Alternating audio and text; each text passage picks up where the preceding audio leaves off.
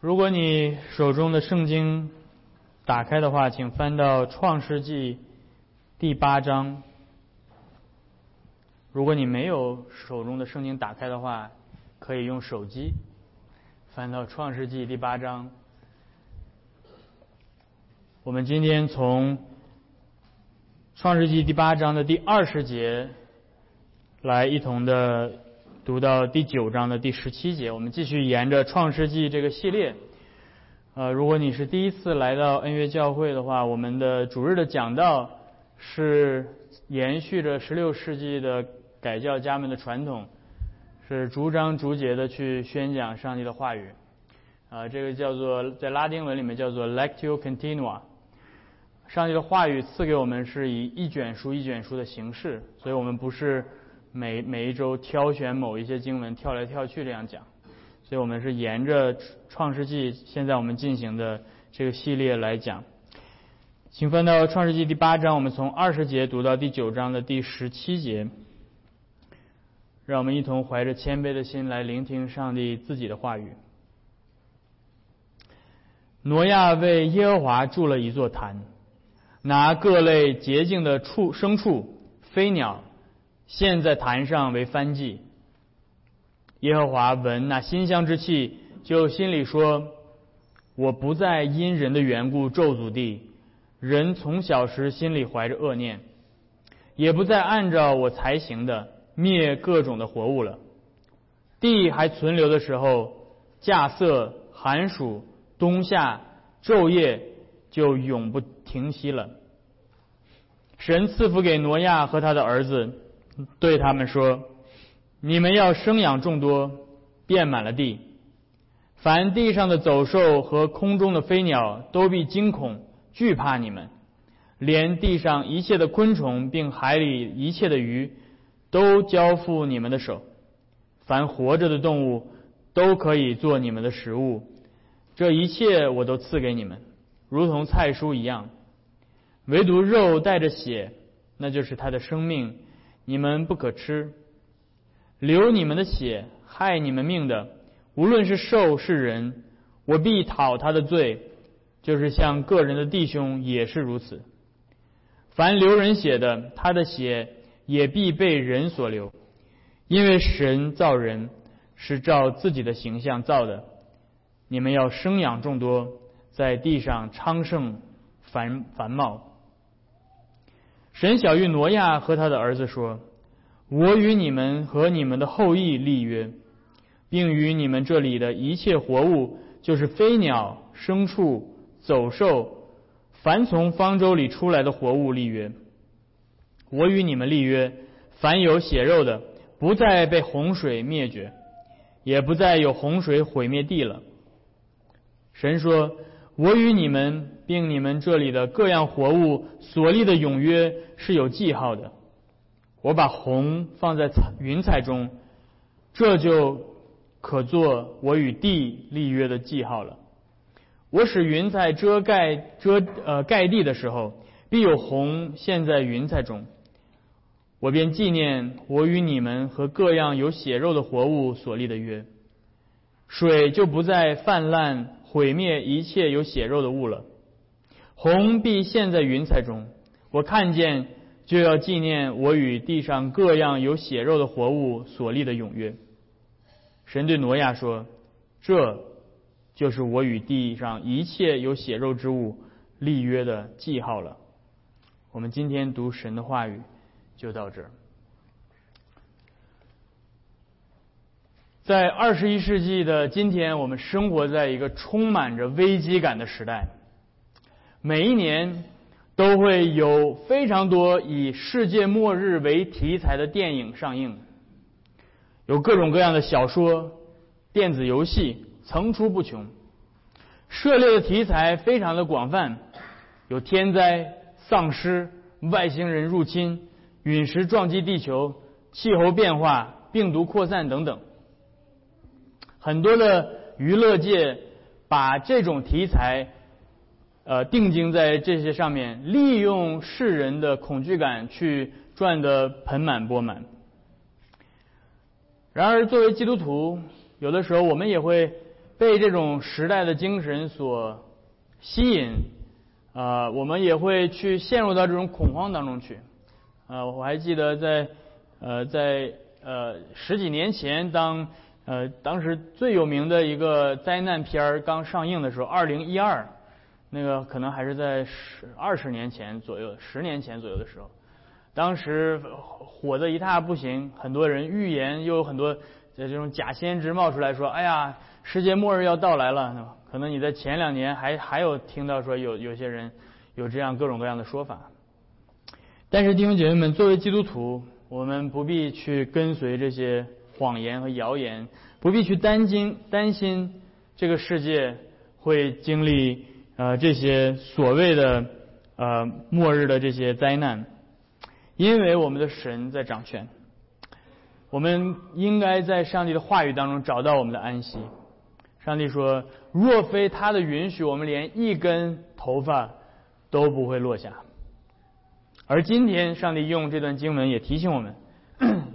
这这段经文也非常的应景。这最近这段时间，我们南加州可算是降下甘霖，是吧？昨天我看报道说，在 Mountain High 有两米厚的积雪啊、呃，我们都经历了这些降雨，但是我们也看到了雨后会有彩虹。所以这就是今天我们从这段经文所看的，非常的应景。上帝正在用他的彩虹之约维系着现在洪水之后的这个世界，所以我们可以坦然无惧的在这个彩虹之下生活，等候耶稣基督再来的日子。所以这就是我们今天要来看的。我们要从这段经文从三个方面来看。首先我们要来看的是，刚挪亚出方舟之后，挪亚我们再次回顾挪亚所献的这个祭。接下来我们要来看的是，因着挪亚献祭，上帝的心意改变与这个世界立下的普遍恩典之约，也就是彩虹之约。最后我们要来看的是，整个这个故事把我们的目光引向的是一位更美的祭，一个更美的约。所以我们今天要从这三个方面来看这段经文。首先我们要来从第一点来看挪亚的献祭，第八章第二十节到第二十二节。我们上一周呃简单的聊过这这段经文，但是今今天我们再回头再来仔细的来看这两节经文，有着非常重要的承上启下的作用。有的时候有些经文是我们在读圣经的时候就这样略过去了。我们上一周看到的是挪亚进入到洪水，过了洪水的审判，进入到新世界之后，挪亚作为上帝的子民，在新的世界呃，他以感恩的形式献上祭，这是我们预表着我们将来进入到新天新地，呃，在天堂，对吧？我们所向上帝所献上的敬拜和赞美。但是接下来我们再回头来看这这段经文，还有很重要的一些的内容我们需要去思想。挪亚一家踏上了新的大陆，挪亚做了一件事情，就是为耶和华筑坛，然后把洁净的牲畜和飞禽献在坛上做燔祭啊，这里面的很重要的一个线索是，这个燔祭不是随随便便的什么祭，而是圣经第一次告诉我们有一种祭叫做燔祭，在希伯来语里面这个叫 olah。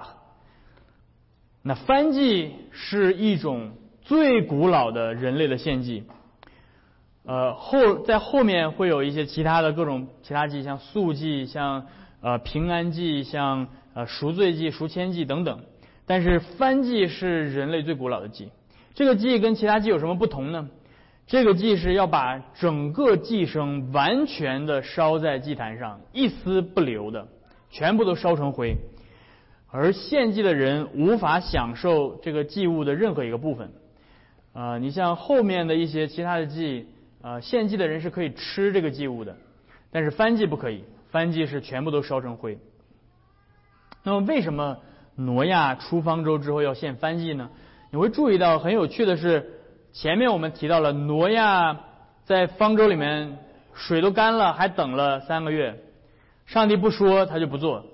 直到等到上帝说你现在出方舟，挪亚才出方舟。所以挪亚是非常谨慎的。但是你注意到说，哎，在二十二的在二十到二十二节，上帝没告诉挪亚让他献祭啊，上帝没有命令挪亚去献祭，但挪亚很自觉的就献上祭了。似乎跟前面挪亚这种要等候上帝的命令是有一些冲突的。但是如果我们明白整个挪亚经历的这一切，明白翻祭的含义，我们就知道挪亚所做的这一切并不是偶然的。实际上呃，创世纪已经告诉我们，在以挪士的时代，人们就已经在求告耶和华，那意味着当时的人就已经开始献祭的工作。所以挪亚成长在他的家庭背景当中，他非常的清楚他的家族是向耶和华献祭的家族。那为什么挪亚要献燔祭呢？燔祭我前面提到，一方面是表明他全然的委身上帝，这个把整个祭物都全部都烧成灰，一丝不留的，是意味着他全然的委身上帝，他向上帝献上感恩。他知道说他继承这个新的世界并不是因为他的功德，而是上帝的怜悯和恩典，表明他对上帝完全的委身。但是还有很重要的一个层面，这个燔祭是一种挽回上帝怒气的挽回祭。对于摩西，要知道创世纪是摩西写的，写给在西乃山下以色列民。当时他们听到燔祭这个词的时候，他们非常的清楚这是什么意思。利未记第一章第四节提到，燔祭是为献祭者赎罪的。因此挪亚，你可以试想，他经历了洪水的审判，他非常的清楚上帝对罪恶的愤怒到底有多么的可怕。尽管洪水如今已经洁净了地，把除了挪亚一家之外的所有不洁净的物全部都除灭了，哎，你可以想想挪亚心里是咋想的。挪亚心里想，我的个妈呀，上帝对罪是如此的严厉，我也是个罪人，我也是个罪人，我如今可以逃避上帝的审判，但是现在这个地都洁净了，我这么一个污秽的人，现在在踏上这个新的世界，我会污秽这个地啊，我会让这个地再一次的被咒诅，所以我需要平息上帝的愤怒，我需要平息上帝的愤怒，我需要挽回上帝对这个受造界再一次产生青睐和怜悯的心。因此挪亚献上燔祭，也就是挽回祭。而挪亚所献上的燔祭正是利未献祭的 原, 原型。所以当西乃山下的这些以色列民听到挪亚献燔祭这件事情，并且他们看到当挪亚献上燔祭之后，耶和华的心改变了，耶和华开始如今不再咒诅这地，如今赐福这地的时候，他们想到什么？他们想到说，哦，我们所设立的这些立位的祭司，他们每天昼夜早晚在会幕门口献燔祭，不是重复一些毫无意义的工作，不是重复一些人类自己想象出来的宗教行为而已。这些立位祭司他们所早晚献上的燔祭，是在平息上帝对我们的愤怒，使我们在这个地上可以得以继续的存活。他们非常的清楚，这一路出旷野，耶和华的愤怒临在以色列的头上，耶和华不断的说，这是一群刚硬悖逆的百姓，我要用我的愤怒除灭他们。而耶和华如何与以色列同在？唯有借着他亲自设立的祭司早晚为他的百姓献上燔祭，来平息圣洁的主的愤怒。所以这就是挪亚献上燔祭的重要的含义，这也是利未人献上燔祭重要的含义。而接下来二十一节告诉我们，挪亚所献的燔祭确实产生了果效。耶和华，二十一节说，耶和华闻那馨香之气，心里就说，我不再因人的缘故咒诅地，也不再按照我才行的灭各样的活物了。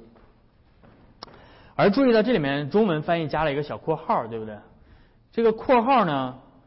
是希伯来人原文里面没有的，是吧？希伯来原文里面没有括号这个东西，但是中文翻译就感觉好像很奇怪，感觉不知道这话怎么翻译，所以最后就加了个括号。这个奇怪在哪儿呢？让这些中文翻译家们捉不着头脑应该怎么翻译，是因为在这节经文当中重复了前面创世纪第六章第五节，上帝审判用洪水审判这个地的时候，对人类进行的评估，他重复了同样的评估，那就是人心里所想的一切的思念都是邪恶的，重复了一遍。之前上帝审判这个地的原因，就是因为人终日所思尽都是恶，人的思想里面全都是邪恶的。而洪挪亚的献祭并没有削弱上帝的不变性，反而让我们看到上帝的慈爱永不改变。正如十七世纪的一位著名的清教徒，英国的清教徒的作者查理斯·薛伯斯这样说，他说，上帝知道我们自己一无所有。他说，上帝知道我们自己一无所有，因此在他的恩典之约当中，上帝所要求的绝不会超过他所赐予的，并且他所要求的他也赐给我们，他所赐给我们的他也悦纳。这就是挪亚献祭的整个的过程，是上帝赐给挪亚的恩典。而接下来上帝的确借着挪亚的献祭改变了他的态度，他开始进行祝福。这是我们接下来要看的第二点，上帝的祝福和他的所立的普遍恩典之约。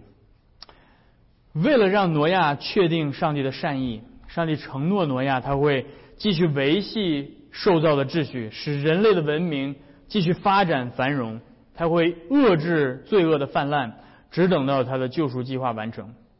而上帝首先上帝心里面产生了一些活动，这是圣经当中呃为数不多的上帝的心心理活动。上帝告诉你他心里是怎么想的，然后接下来上帝心里的活动通过话语传递给他的百姓。所以我们一同来看，首先二十一到二十二节，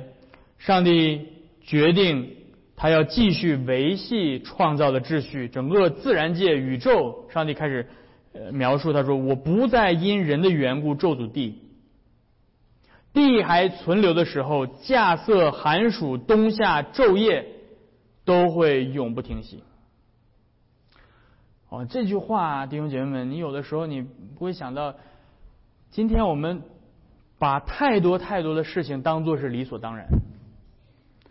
我们把太多太多的事情当作是哦，自然而然的嘛，这一切都是周而复始的，反正明天太阳也会一定会升起来，春夏秋冬如此更迭，都是我们该得，我们应该我们应该得到食物，我们应该吃得饱穿得暖，我们应该享受幸福。这是现代的人的一个最这个这个现代的世俗世界给我们最大的一个谎言，就是你觉得你配得到这一切，你该得到这一切。而当我们进入到这种状态的时候，当我们生活当中一旦出现缺乏，一旦出现苦难的时候，我们就会怨天尤人，我们就会哎呀，老天爷不公平啊，对吧？怎么让我经历这一切？一切都反了。这个世界当中，我们所享受的任何一点点的东西，一丝的阳光，一滴的雨露，一片清洁的空气，都不是我们配得的，都不是这个有罪的堕落的世这个世界所配得的，而是上帝改变他的心意，而是上帝决定去祝福这个受造界。因此让我们怀着感恩的心去领受上帝所给我们的这一切的祝福。那所以这是第一，上帝首先维系受造的秩序，这是上帝应许的。那接下来第九章第一到第三节，上帝开始祝福人类的社会，开始祝福人类的文明会有正面的发展和繁荣。上帝说，你们要生养众多，遍满了地，凡地上的走兽飞鸟都必惧怕你。但是上帝应许我们，他不再会用这种洪水的方式去审去毁灭整个世界。上帝说，地要存留，地要存留，直到世界末日的到来。这个约被称为叫做普遍恩典之约。上帝把这个约附上了一个标记，就是彩虹，就是我们今天或者昨天你们能在天上看到的。上帝把彩虹放在天上，说这是我与地上一切有血肉之物立约的记号。彩虹这个字在希伯来原文里面是拉弓射箭的那个弓那个字，因为彩虹的形状跟弓的形状很像。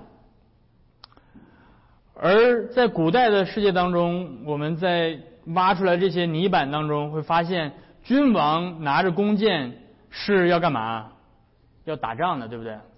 你看埃及的法老拿着弓，拉弓射箭，骑着马车。当君王竖着拿这个弓的时候，他是在征战的；而当君王把这个弓横过来的时候，是表明他的征战已经结束。如今他开始采取他和平的统治，所以如今上帝把那个巨大的弓箭挂在他的天空当中，向新的人类表明他的和平、他的祝福、他的平安。他不再向有罪的世界征战，他要把他的平安赐给人。或许你会想，上帝为什么要这么大费周折，又是立约又是设记号？难道上帝本身的话不够吗？上帝的确是可信的，但是上帝所做的这一切都让我们更加的明白上帝的心。上帝体恤我们的软弱，上帝知道我们的我们不过是尘土，上帝知道我们的本相。你可以想象，那挪亚一家经历了一年零十天的洪水的灾难，他亲眼目睹了曾经那些熟悉的人群、牲畜，他们所居住过的村庄，在转瞬之间被洪水吞噬掉。他们或许耳旁还回响着不久之前他们邻里朋友吃喝嫁娶的欢闹声，而如今整个天地之间寂静无声，没有一丝的声音，像死寂一般。你能想象那个时候的人是什么样的？你看过那些恐怖电影，对不对？什么丧尸片，整个城市突然就一个声音都没有。那就是挪亚刚下方舟的时候，刚出方舟的时候体会到那个世界，一个人声都没有。挪亚会怎么想？当上帝再次祝福说，哎，降下雨，说让地能够开始生长菜蔬，开始降雨在地上，你会你觉得你要是挪亚你会怎么样？我吓死了，吓死了！上帝又要来审判了吗？所以上帝为了安慰这个受伤的心灵，上帝赐下来用立约的方式，用记号的方式，不断的向挪亚一家确认，我不是来毁灭的，我不是在向你发怒气的，我是把恩典赐给你。当你再次看到雨降下来的时候，那是我赐给你的恩典，我降雨给义人也给不义的人，我叫日头照好人也照歹人，所以你不要惧怕。这是这就是上帝为什么要设立这个约，上帝为什么要把彩虹挂在天上的原因。而当我们注意到这个约的有效性是完全在于上帝而不在于人，挪亚不需要做任何的事情使上帝去施行他普遍的恩惠在人身上。在这个约里没有提到任何对受造物的要求，唯一使这个约生效的是上帝说第十六节，彩虹必现在云彩中，我看见了。上帝说我看见了，就要纪念我与地所立的永恒的约。上帝没有说你们看到之后记得哈，注意乖乖的哈，不要再惹我生气了呢。上帝没这么说。上帝没有说每次看到彩虹你就想想又要打屁股了呢。小孩子都知道是吧，犯错要打屁股。上帝说我看见，我要去看，你们看不看得见无所谓，是吧？今天有多少人看到彩虹会想到这是上帝的恩典？有多少人只是是吧，像我一样拿个手机，哎，拍个照，是吧？上帝说你们知不知道无所谓，我看见，我会纪念我的约，你们还会悖逆，你们还会犯罪，这个世界还会满了强暴，但是我会纪念我与这地所立的约，我是信实的。要试想一下，如果上帝所立的约是基于罪人的信实，是基于罪人的表现的话，这个世界恐怕毁灭了不止多少次了。然而最后我们要问的是，这就是整个这个普遍的彩虹之约的全部意义所在吗？难道上帝设立这个彩虹的目的就是要让人类继续无限的繁衍生息下去，对吧？耗尽地球的资源，最后实在不行了就来个流浪地球，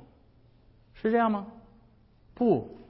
上帝设立这个普遍恩典之约是为了他的特殊的救赎的恩典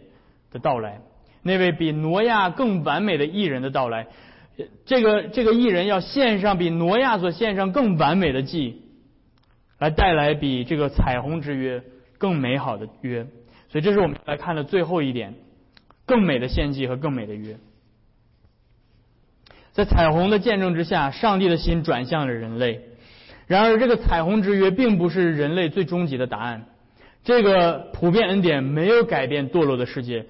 普遍的咒诅还在，人还会经历痛苦、疾病、劳苦、肉身的死亡，人的罪还在，人从小心里就怀着恶念，一切流血和邪恶的事还会出现，上帝对这个罪恶的世界的幕后审判的威胁还在。在彩虹之下的这个世界，你们今天也知道，还充满着苦难和罪。所以上帝之所以设立这个彩虹之约，乃是为着他将要应许降临到这世界的女人后裔的到来。这个普遍的恩典就仿佛是一个舞台一样，为着上演着上帝借着所应许的救主拯救罪人脱离黑暗的权势，进入到光明国度的那场大戏。